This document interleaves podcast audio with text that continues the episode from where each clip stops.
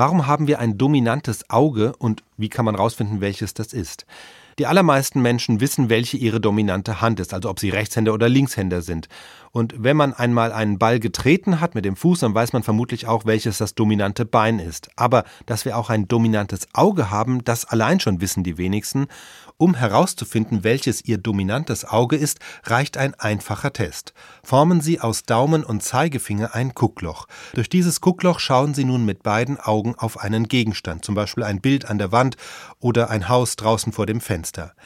Jetzt schließen Sie abwechselnd das Auge. Bei einem Auge wird es so aussehen, als würde das Objekt quasi aus dem Guckloch herausspringen.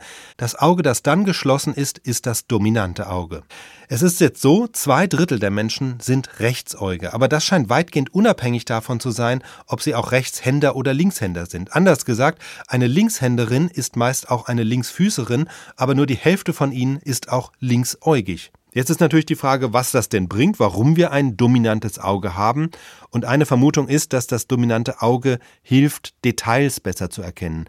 Denn wir können offenbar mit dem dominanten Auge herausfinden, welches in einer Gruppe von Gegenständen derjenige ist, der nicht dazu passt. Da gab es eine Studie, in der wurden den Teilnehmenden beispielsweise mehrere Linien gezeigt. Eine Linie war aber dabei immer ein kleines bisschen anders geneigt als die sonstigen Linien. Mit dem dominanten Auge konnten die Versuchspersonen diese Außenseiterlinie besser erkennen. Ohne das dominante Auge war es für sie schwieriger. Das ist ein Ergebnis. Dann gab es eine Studie von 2020, die hat noch einen anderen Unterschied herausgefunden gefunden. Und zwar mussten da in dem Experiment die Versuchspersonen immer mit einem Auge einen schwer zu erkennenden Kreis identifizieren oder seine Bewegungsrichtung deuten. Das Ergebnis war dann, dass das dominante Auge zwar besser darin ist, den Kreis zu erkennen, bei der Bewegungsrichtung aber beide Augen ungefähr gleich gut waren. Das Interessante ist nun, dass das Erkennen von Objekten und das Erkennen von Bewegungsrichtungen im Gehirn jeweils eigene Pfade sind. Also das heißt, es könnte also sein, dass das dominante Auge eine stärkere Verbindung zu den Nerven hat, die für die Objekterkennung zuständig sind. Allerdings wurden diese Studienergebnisse bisher noch nicht wiederholt. Also das ist noch ein bisschen unsicher.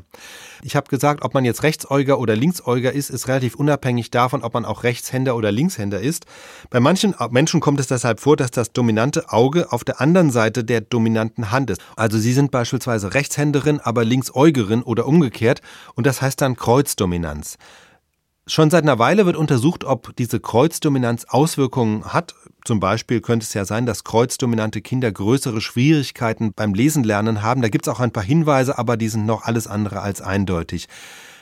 Möglicherweise wirkt sich Kreuzdominanz auch auf die Leistungen bei bestimmten Sportarten aus. Also wenn Sie bisher beim Bogenschießen kein Glück hatten, könnte es daran liegen, dass Ihr dominantes Auge auf der anderen Seite liegt wie Ihre dominante Hand. Aber es könnte natürlich auch einfach sein, dass Sie noch ein bisschen üben müssen.